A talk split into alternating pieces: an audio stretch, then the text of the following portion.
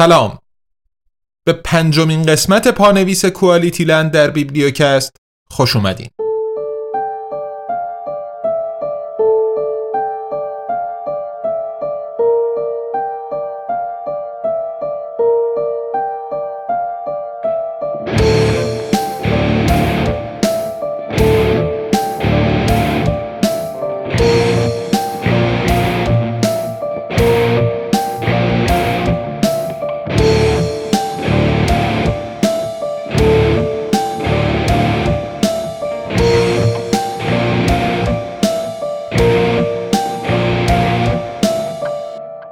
کتاب کوالیتی لند نوشته مارک اووه کلینگ با ترجمه و صدای من یعنی سید ابراهیم تقوی در 18 قسمت در قالب پادکست بیبلیوکست منتشر شد.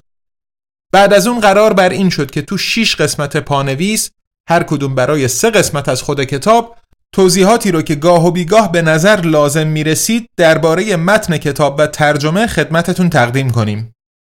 قسمت چهارم پانویس یعنی توضیحات قسمت های دهم تا دوازدهم کوالیتی لند رو هفته پیش شنیدین. و حالا با قسمت پنجم پانویس در خدمتتون هستیم. پس قبل از شنیدن این قسمت قسمت های سیزدهم تا پونزدهم کوالیتی لند رو بشنوین و با ما همراه بشین.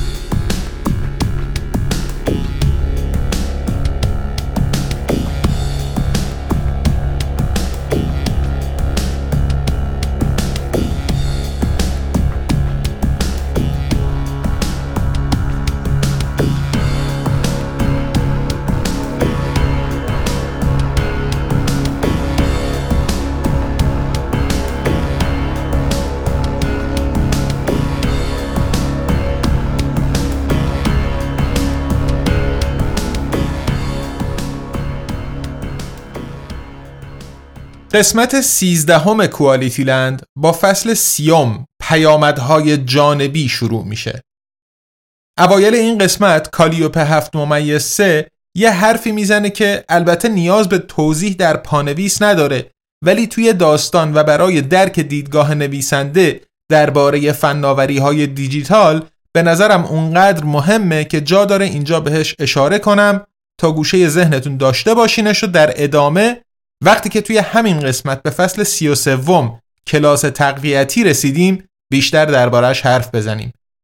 در واقع برنامه این نبود که توی قسمت های پانویس وارد بحث تفسیر داستان بشم ولی این موضوع اونقدر مهمه که فکر می‌کنم شما هم این خلف وعده من رو میبخشین.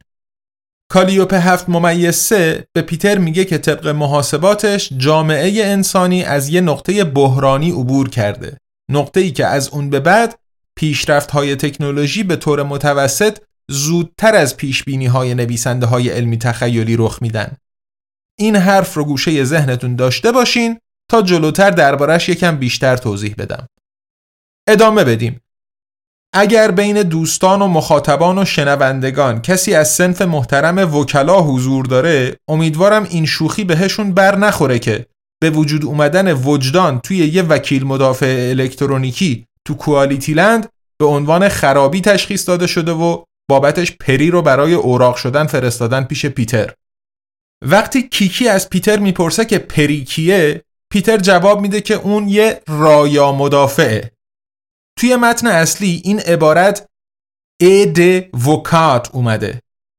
کلمه انگلیسی ادوکیت برای وکیل به خصوص وکیل مدافع یحتمل معرف حضورتون باشه. توی آلمانی هم کلمه ادوکات به معنی عمومی وکیل وجود داره. اما چیزی که توی متن اومده در واقع ترکیبی از این کلمه و سرواژه EDV الکترونش داتنفراربeitung که لغت به لغت یعنی داده پردازی الکترونیک و یه معادل آلمانی برای آیتی یا همون فناوری اطلاعات.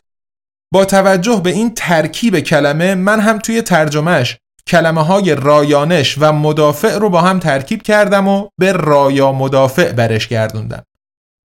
بین چیزهایی که توی کوانتیتیلند پنج به خاطر احمقانه بودن ممنوع شدن پری میگه که برای تلویزیون های خصوصی کافی بود که یه قسمت از یه شوی قدیمی به اسم آدم زوخت ایفا رو نشونه قاضی ها بدن این برنامه که ترجمه اسمش میشه آدم در جستجوی هوا یه برنامه شبکه RTL آلمان بود که یه جورایی تبدیل شده به سمبل برنامه سازی سخیف تو تلویزیون های خصوصی آلمانی.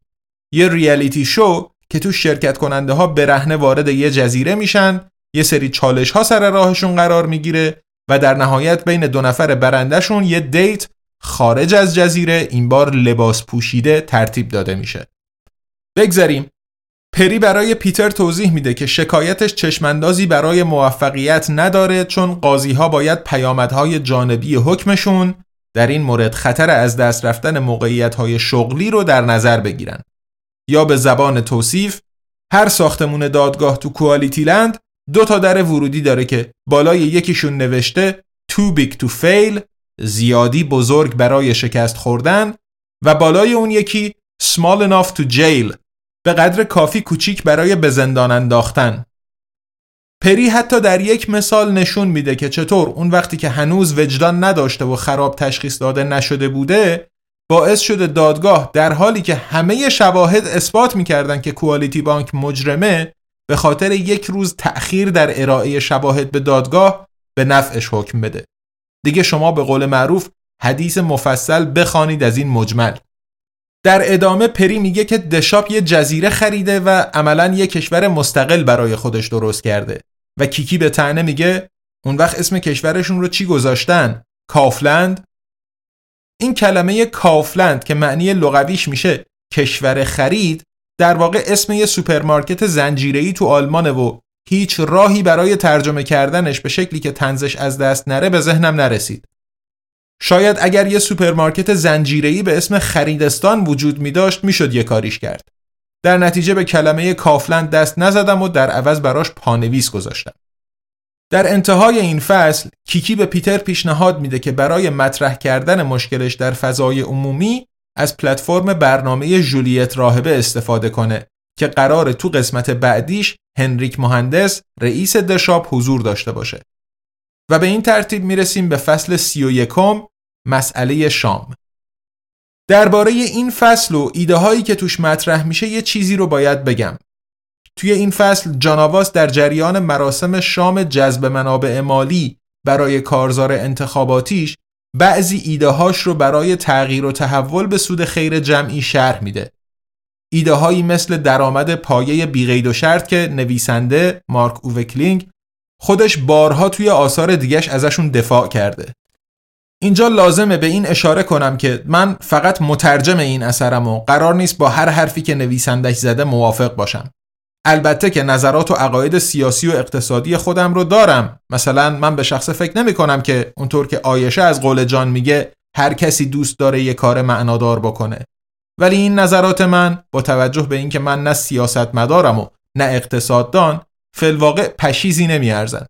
شما هم بدون شک این کتاب و پادکست رو به خاطر دیدگاه های سیاسی و اقتصادی من دنبال نمی کنین. اگر بین دوستان متخصص این امور کسی تمایل داشته باشه راستش خیلی هم خوشحال میشم که برنامه های بحث و بررسی کوالیتی لند ترتیب بدیم و اونجا حسابی درباره جنبه های مختلفش حرف بزنیم. خلاصه جان بعد از طرح ایدش درباره خلق کردن پول دو خط انگلیسی نقل قول می‌کنه. Money for nothing, chicks for free که یعنی پول برای هیچ، دخترای مفتی. البته این دو خط از ترانه مانی فور ناتینگ اثر گروه معظم دایر استریتس و به خوانندگی مارک نافلر عزیز احتمالا اونقدری مشهور هستند که نیاز به شرح و پانویس نداشته باشند. ولی محض اطمینان این رو گفتم که یه وقت کسی دلخور نشه. در ادامه و از زبان تونی رئیس حزب وقتی که میگه البته که میشه با فکر باز توزیع لاس زد. احزاب سوسیال دموکرات همیشه این کارو کردن. ولی هیچ کدومشون قصد نداشتن واقعا پیادشون کنن مارک اووکلینگ یه نیشی هم به حزب سوسیال دموکرات آلمان می‌زنه.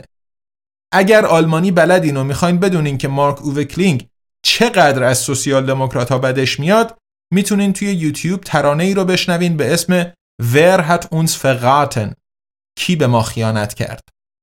در انتهای فصل و بعد از اینکه جان از آیشه می‌خواد که فایل گفتگوها رو درز بده آیشه دو فوکس خطابش می‌کنه که در واقع یعنی ای روبا که به نظرم اومد ترجمه ای دنبریده به فارسی گویاتره بریم سراغ خبر و تبلیغ بعد از این فصل که البته چندان نیازی به توضیح و پانویس ندارن خبری رو که توی نسخه روشن اومده با تیتر آیا شما هم از رمنزی رنج می‌برید می‌تونین به عنوان تیزر قسمت 13 هم بشنوین.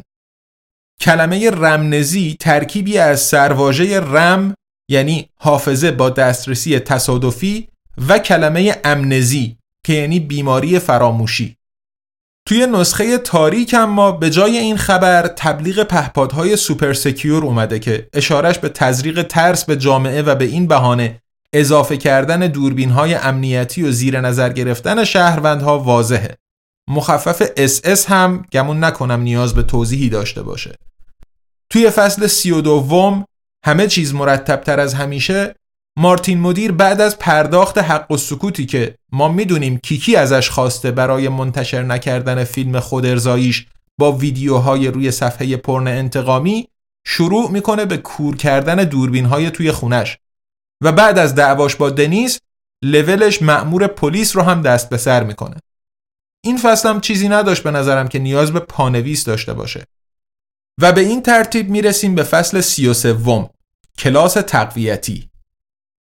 پیرمرد بعد از یکم ناز کردن قبول می‌کنه که یه چیزهایی به پیتر بیکار یاد بده. اون هم با ارجاعاتی به مجموعه فیلم های جنگ ستارگان. پاداوان عنوانیه برای شاگردهای مکتب شوالیه های جدای و نیرو چیزی که با پیتر نیست یه انرژی متافیزیکی توی جهان جنگ ستارگانه. پیرمرد برای پیتر از سایبرنتیک میگه و از اثر شبکه‌ای. این فصل رو شاید بشه اون بیانیه‌ای در نظر گرفت که توش نویسنده اصل حرفی رو که می‌خواسته بزنه برامون شرح داده. و من هم با اشاره به حرفی که کالیوپه زده بود و خواسته بودم گوشه ذهنتون نگهش دارین سعی می‌کنم برداشت خودم ازش رو به خلاصه ترین شکلی که بتونم بیان کنم. یادتونه دیگه طبق محاسبات کالیوپه جامعه انسانی از یه نقطه بحرانی عبور کرده نقطه ای که از اون به بعد پیشرفت های تکنولوژی به طور متوسط زودتر از پیش بینی های نویسنده های علمی تخیلی رخ میدن. اصولا یکی از کارکردهایی که برای ادبیات علمی تخیلی تعریف می‌کنن هشدار دادن درباره عواقب و اثرات پیشرفت های فناوریه. مارک اووکلینگ و پیرمرد هم توی کوالیتی لند درباره آینده دیجیتالی سازی رو به رشد و سپردن کارها به ماشین ها و الگوریتم ها هشدار میدن.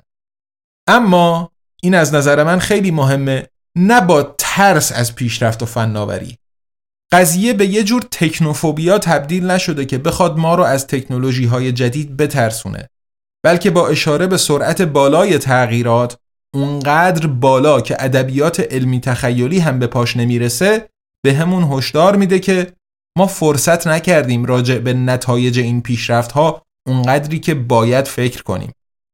وقتی که پیتر عجولانه حکم صادر می‌کنه که نت بده پیرمرد بهش تشر می‌زنه که مزخرفه. من نمیگم یه فناوری بده فقط میگم آدم باید حواسش به نقطه شروعش باشه. و در ادامه و در توضیح اینکه با به وجود اومدن بازارهای دیجیتال برخلاف تصور اولیه فرصتهای برابر ایجاد نشدن بلکه شکاف درآمدی بزرگتر از هر زمانی شده و منوپول های قویتری به وجود اومدن عنوان می‌کنه که ما به این فکر نکرده بودیم که بازارهای دیجیتال طبق اصل winner takes all همه چیز برای برنده کار می‌کنن. این میشه گفت حفظ خونسردی به جای کوبیدن به تبل فناوری ستیزی و توهم توطئه به نظرم یه نقطه قوت خیلی مهم توی رمان QualityLand ه. خب بیشتر از این در این باره منبر نرم. یکم موسیقی لردرس گوش بدین تا با پانویس قسمت چهاردهم برگردم خدمتتون.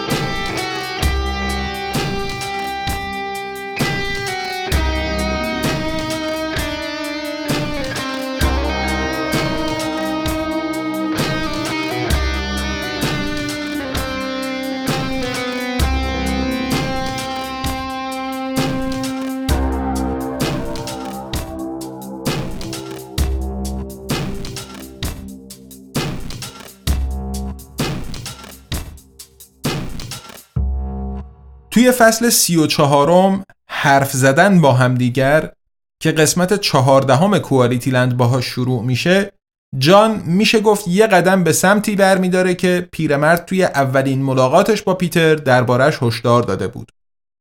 بعد از حذف مانع ذهنی ناشی از پارادوکس مراوک در حال رقصیدن با ترانه آیشه از خالد خواننده الجزایری که انگیزه انتخاب اسم آیشه پزشک هم بوده جان پیشنهاد میده که با الگوریتم ها صحبت کنه و روند افکار عمومی و کارزار انتخاباتی رو به نفع خودش تغییر بده. درسته که توی این داستان میشه گفت جاناواز طرف خوب قضیه است و داره برای پیروزی بر کنراد آشپز و در راستای خیر جمعی حرکت می‌کنه و در نتیجه ما احتمالا با این حرکتش خیلی هم حال می‌کنیم.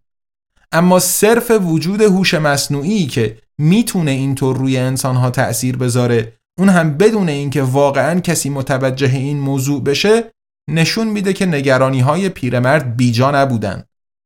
خبری هم که توی هر دو نسخه تاریک و روشن بلافاصله بعد از این فصل اومده جنیفر آنیستون در آستانه بازگشتی پرشکوه دقیقا همین ظرفیت خطرناک الگوریتم ها رو نشون میده.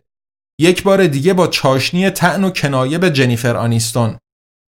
البته اینجا نه یه هوش مصنوعی بلکه یکی از برنامه نویس های تودو اون هم محض امتحان کردن تأثیر الگوریتم ها فیلم های از نظر خودش سطح پایینی رو برای تبلیغ بهشون داده و در نتیجهش این فیلم ها پربیننده شدن. بحث و جدل توی نظرات پای این خبر هم به خصوص نظر ماریو مربی اجتماعی اثرگذاری الگوریتم ها رو برجسته تر هم می‌کنه. توی فصل سی و پنجم یک گاردن پارتی کوچک اول می‌خونیم که مارتین و دنیس بعد از دعوایی که داشتن به روش همیشگی که تهش مارتین لخت روی تخته با هم آشتی کردن و حالا قراره به مهمونی برن که پدر مارتین ترتیب داده. باب مدیر توی QualityLand دیگه مجموعه همه رذیلت هاست و نویسنده فقط بهش فحش ناموسی نمیده. از نظر ظاهر هم که به Jabba the Hutt شخصیتی که توی جنگ ستارگان پرنسس لیا رو به اسارت گرفته شبیه. بابت همین هیکلش هم هست که دنیس به جای باب بهش میگه blob که معنی یه توده بیشکل میده. باب مدیر همونطور که خودش هم اشاره می‌کنه قرار سرمایهدار بده داستان باشه که به هیچ اصولی پایبند نیست و برای منفعتش به کارزار انتخاباتی هر دو حزب تقریبا به یه اندازه کمک می‌کنه توی کارخونه هاش مدام بیشتر و بیشتر از ربات ها استفاده می‌کنه اما دستش با ماشین ستیزها هم توی یک کاس است تا فقط به کارخونه های رقباش حمله کنن و تلاشش برای مرتبط کردن مارتین با ماشین ستیزها در نهایت توی داستان تأثیر مهمی خواهد داشت. و به این ترتیب می‌رسیم به یکی دیگه از به نظر من درخشان ترین فصل های QualityLand. فصل سی و ششم دانه های برنج فصلی که شخصیت اصلیش بدون شک پینکه QualityPad صورتی رنگی که در قالبش شخصیت کانگوروی داستانهای مارک اووه کلینگ فرصت حضور توی کوالیتی لند رو پیدا کرده. پیتر و ماشینهاش قصد دارن وارد استودیوی محل ضبط برنامه جولیت راهبه بشن و این وسط قرار میشه که پینک و میکی با پرت کردن حواس نگهبانها راهشون رو باز کنن. این جمله یه احمق یونیفرم پوش همچنان یه احمقه که پینک در ابتدای مواجهه با نگهبانها به میکی میگه هم یکی از جملات مشهور شخصیت کانگوروه. توی حکایتی که پینک برای نگهبانها تعریف می‌کنه دو جا اطلاعات به وضوح غلط وجود داره. هند توی آمریکای جنوبی نیست چیزی هم که راجع به پارس یا همون ایران میگه فلات مرتفعی که توش مردم خیال می‌کردن کچل و با یه لباس نارنجی دوباره متولد میشن بیشتر به نظر میاد که درباره تبت صدق می‌کنه درباره این دو قسمت هم از طریق ایجنت با نویسنده تماس گرفتم که قضیه چیه و جوابی که دریافت کردم این بود که پینک به علت عدم کار کرده درست برای اوراق شدن تحویل داده شده و این خطاهاش به راحتی قابل توضیحن. کوالیتی پد باهوش و از نظر اخلاقی صادقه ولی میشه گفت دانش دانشنامه‌ای و هوش لزوما با هم همراه نیستن. درباره کلمه شخ هم خب ما به فارسی اسم این بازی رو شطرنج میگیم و اسم آلمانیشه که از کلمه فارسی شاه به صورت شخ در اومده این کلمه رو اگر به شطرنج ترجمه می کردم خب جمله به کل معنی نمی داشت در نتیجه یه کلمه آلمانی رو توش ترجمه نشده نگه داشتم و گمونم شما مخاطب هم مطلب رو گرفتین و جمله گیجتون نکرد. جلوتر پینک بعد از نقل قول از شاه جک که عوضش یه کیسه برنج می‌خوای پس چنین باد میگه که همقافیه شدن اتفاقی بود. توی متن فارسی شما حتما کاملا به حق پرسیدین که همقافیه شدن؟ کدوم همقافیه شدن؟ توی متن اصلی این جمله اینطور اومده. Aber du willst einen Sack Reis? So sei's معنی این عبارت همون چیزیه که توی ترجمه اومده. ولی راستش هر طور که عبارت رو پیچوندم ترجمه ای پیدا نکردم که توی فارسی همقافیه در بیاد. در نتیجه این پانویس رو گذاشتم که دست کم بدونین قضیه از چه قراره و همقافیگی کجاست. یه ارجاع با واسطه به جنگ ستارگان توی حکایت پینک وجود داره که راستش من هم نگرفته بودمش و بعد از یکم تحقیقات با پیدا کردنش حسابی ریسه رفتم. درباره سرپرست کیترینگ مستر استیونز واقعا بهتون پیشنهاد می‌کنم sketch غذاخوری ستاره مرگ Death Star Canteen از ادی ایزارد کمدین مشهور بریتانیایی رو توی یوتیوب پیدا کنین و هم خود اجرای ایزارد رو ببینید و هم stop motion ی رو که با عروسک های لگو برای این sketch کمدی ساخته شده. شروع ماجرای sketch از اینجاست که ادی ایزارد میگه توی ستاره مرگ حتما باید غذاخوری باشه. جایی که مثلا دارت ویدر میره توش و میگه من penne all'arrabbiata می‌خوام. و در ادامه از مستر استیونز به عنوان سرپرست کیترینگ اسم برده میشه. این فصل هم با یه هشدار دیگه به ما انسانها این بار از طرف یه ماشین که حتی وانمود هم نمی‌کنه که خیرخواهمونه ادامه پیدا می‌کنه و به این ترتیب پانویس های قسمت 14 هم, هم تموم میشن. یکم دیگه موسیقی بشنوین تا با پانویس قسمت 15 هم برگردم و این قسمت پانویس رو هم تموم کنیم.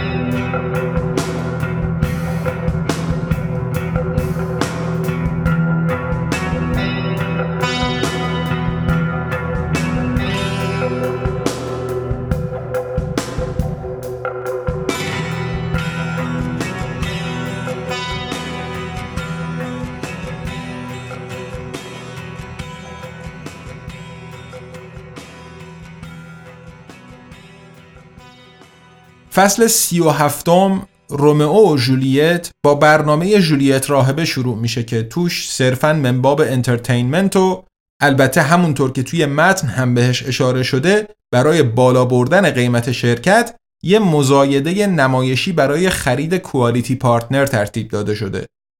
بعد از ارائه پیشنهادهای چند میلیاردی اولیه، جولیت راهبه اشاره می‌کنه که مردم تو کوچه و خیابون به QualityPartner لقب Fick Finder دادن. بخش Fick توی این اسم از فعل ficken آلمانی گرفته شده که معادل همون fuck معروف انگلیسیه و بخش Finder هم اصلا دیکتش با finder انگلیسی که یعنی یابنده یکسانه. این عبارت Fick Finder که البته واقعا اسم یه پلتفرم آلمانی جستجوی partner سکس هم هست به نظرم کنایه‌ای به app معروف Tinder هم می‌تونه باشه. اما برای برگردوندنش به فارسی از اونجایی که معادلهایی مثل گایاب یا سپوزشیاب چنگی به دلم نمی‌زدن ناچار یکم خلاقیت به خرج دادم و در نهایت به کیروکوسیاب برش گردوندم. داستان با این توصیف درباره اریک دندان پزشک که هانس اسپرگر اگر می‌دید از او خیلی خوشش میآمد به ما این سرنخ رو میده که رئیس اوریبادی به سندروم اسپرگر مبتلاست یا حداقل یه سری علائمش رو داره. درباره جزئیات این سندروم می‌تونین خودتون از منابعی بهتر از این پادکست اطلاعات به دست بیارین اما اینجا رفتارهای عجیب و غریب اریک دندان پزشک رو میشه نشونه این سندروم دونست. از جمله هیچ وقت دروغ نگفتنش رو و رک و رو راست بیان کردن حال به همزن بودن نوشیدنی بیو براوزر رو. خلاصه اریک درباره انگیزش برای خرید QualityPartner توضیح میده که قضیه date نیست بلکه data ست و با اینکه شرکت خودش کلی اطلاعات از آدمها جمع آوری کرده و می‌کنه آدمها توی پلتفرم های جستجوی date مثل QualityPartner حاضرن به سوالاتی جواب بدن و اطلاعاتی رو در اختیار پلتفرم بذارن که هیچ جای دیگه ای این کار رو نمی‌کنن. اطلاعات درباره مصرف موادشون، درباره سلیقه های جنسی خاص و عجیب و غریبشون و غیره. اما یه دفعه رومئو سکس درویدی که عاشق جولیت شده و به همین خاطر دیگه نمی‌تونسته انجام وظیفه کنه و برای اوراق شدن پیش پیتر بیکار فرستادنش وارد استودیو میشه. رومئو وقتی جولیت بهش میگه که حضورش اونجا براش خطرناکه بخشی از نمایشنامه رومئو و جولیت شکسپیر رو از صحنه دوم پرده دوم در جواب نقل می‌کنه که من هم این قسمت رو عینا از ترجمه دکتر علاءالدین پازارگادی انتشارات سروش سال 1394 توی متن آوردم. در ادامه هم رومئو از جولیت می‌خواد که اجازه بده پیتر بیکار روی صحنه بیاد و حرف بزنه و این فصل همینجا تموم میشه. بعد از این فصل توی نسخه روشن تبلیغ کارزار انتخاباتی حزب پیشرفت یعنی حزبی که جاناواز کاندیداشه اومده که به عنوان تیزر قسمت 15 هم می‌تونین بشنوینش و به نظر نمیاد که جاییش نیاز به توضیح داشته باشه. اما توی نسخه تاریک تبلیغ کارزار انتخاباتی اتحاد کیفیت یعنی حزب کنراد آشپز اومده که پر از کلیشه های راست های افراطی آلمان و بعضی جاها هم آمریکا مثلا واقعیت شماره چهار درباره جاناواس که می‌خواد اجازه خرید شخصی تانک های جنگی با برجک گردان رو محدود کنه قرار خواننده رو یاد تبلیغ های گروه های طرفدار آزادی سلاح در آمریکا بندازه.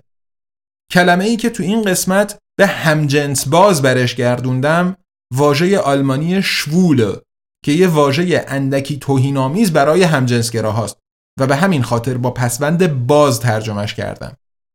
شباهت این کلمه توی آلمانی به کلمه مدرسه شول باعث میشه که عبارتهای تحصیلات مدرسه‌ای و تحصیلات همجنس بازی شول بیلدونگ و شوول بیلدونگ شبیه هم بشن. تنزی که متاسفانه توی ترجمه قابل انتقال نبود. همین اتفاق برای عبارت همجنس بازی اجباری شوول فلیشت افتاده که قرار یادآور کلمه شول فلیشت باشه. قانونی در آلمان که برای همه بچه های در سن مدرسه تحصیلات مدرسه ای رو اجباری می‌کنه. توی فصل سی و هشتم شکایت پیتر بیکار مشکلش رو بالاخره در فضای عمومی مطرح می‌کنه و گمونم داستان توی این قسمت خیلی خوب اصل مشکلی رو که شبکه های اجتماعی و الگوریتم ها به وجود میارن شرح داده. جایش هم به نظرم نرسید که نیاز به توضیح اضافه ای داشته باشه. همینطور تبلیغی که توی نسخه روشن و خبری که توی نسخه تاریک بعد از این فصل اومده. آگهی Super Secure و خبر روشن شدن سریع حقیقت به لطف پهپاد سلفی متنشون واضح و سرراست بود. و اما فصل سی و ارباب shitstorm درباره عنوان فصل بعضی دوستان ازم سوال پرسیده بودن که چرا به طوفان گه ترجمهش نکردم. در جواب من دو تا دلیل آوردم. دلیل اول همون چیزیه که توی پانویس اول هم بهش اشاره کردم. داستان از آلمانی به فارسی ترجمه شده و اگر جایی نویسنده چیزی به انگلیسی نوشته منظوری داشته و به همین خاطر من عبارتهای انگلیسی رو به فارسی برنگردوندم. دومین دلیلم هم این بود که اصطلاح شتستورم برای اشاره به یه پدیده اصر اینترنت جریان هدفمندی از اظهار نظرهای منفی جا افتاده و ترجمه کردنش به طوفان گه از بیخ اشتباه می بود. القصه به لطف حضور توی برنامه جولیت راهبه پیتر یه شبه به یه سلبریتی تبدیل شده و چند لول هم بالا رفته. بعد از اینکه مخلوط متناقض برشتوک با مغز چرنمشکس و شیر بدون چربیش رو توی توالت خالی می‌کنه برای صبحونه خوردن بیرون میره. توی توضیحات داستان درباره لول قدرت محدود کردن حق تصویربرداری دیگران ما و نه خود پیتر بیکار جواب این سوال رو که چرا یه دیلدوی ویبراتور داره صورتی رنگ دلفینی براش فرستادن دریافت می‌کنیم و خب متوجه این که واقعا سیستم اشتباه کرده و عکس گرفتن پیتر رو با این دیلدو توی ویترین sex shop به عنوان نشانه ای تفسیر کرده که پیتر این محصول رو می‌خواد. آخرین بخشی توی قسمت 15 و توی این فصل که نیاز به توضیح داره نظریه که دارت برگزار کننده convention نوشته. البته اگر به کمدی های مانتی پایتون علاقه داشته باشین و فیلم زندگی برایان رو دیده باشین بدون این پانویس هم ارجاعات به جبهه مردمی یهودیه توی پرانتز رسمی و خطاب برایان به پیتر رو خودتون گرفتین. اگر نه حتما حتما حتما برین و تماشاش کنین. همیشه به جنبه مثبت زندگی فکر کنین و سوت بزنین.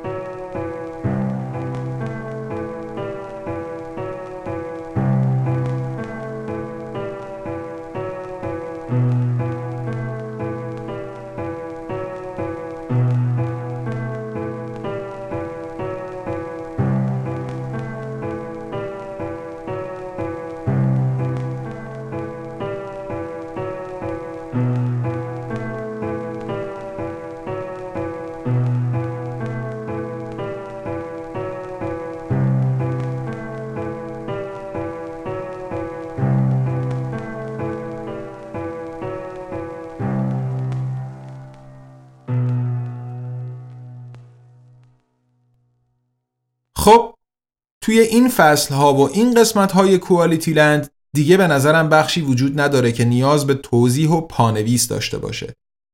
اگر چیزی براتون توی این فصل ها مشخص نبود و به نظرتون توضیح لازم داشت خوشحال میشیم اگر به همون خبر بدین.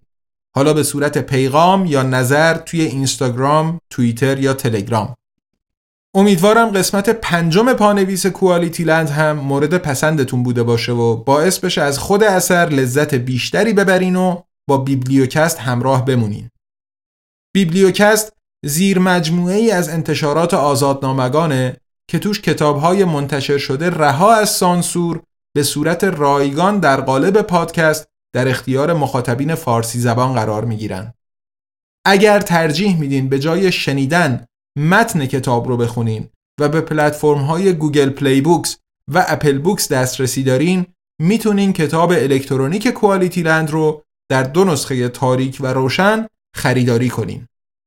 اگر با شنیدن کتاب مشکلی ندارین ولی ترجیح میدین به جای گوش کردنش توی پادکست تیکه تیکه شده و با موسیقی و غیره یک کتاب صوتی یک پارچه بشنوین کتاب صوتی کوالیتی لند هم در دو نسخه به زودی منتشر میشه و اگر به پلتفرم هاش دسترسی داشته باشین می‌تونین کتاب صوتی رو خریداری کنین. همه اطلاعاتی که درباره انتشارات آزادنامگان، پادکست بیبلیوکست و کتاب کوالیتی لند لازم دارین روی سایت www.azadnamagan.com در اختیارتون قرار داره و ما امیدواریم با همراهی و حمایت شما آزادنامگان بتونه به کار خودش به عنوان یه انتشارات مستقل ادامه بده. بیشتر از این سرتون رو درد نیارم. یک هفته دیگه با ششمین و آخرین پانویس کوالیتی لند پانویس قسمت های 16 17 و 18 کوالیتی لند توی پادکست در خدمتتون خواهیم بود ما رو توی شبکه های اجتماعی دنبال کنین و به دوستان و آشنایان هم معرفی بفرمایید تا قسمت بعد ارادتمند تقوی.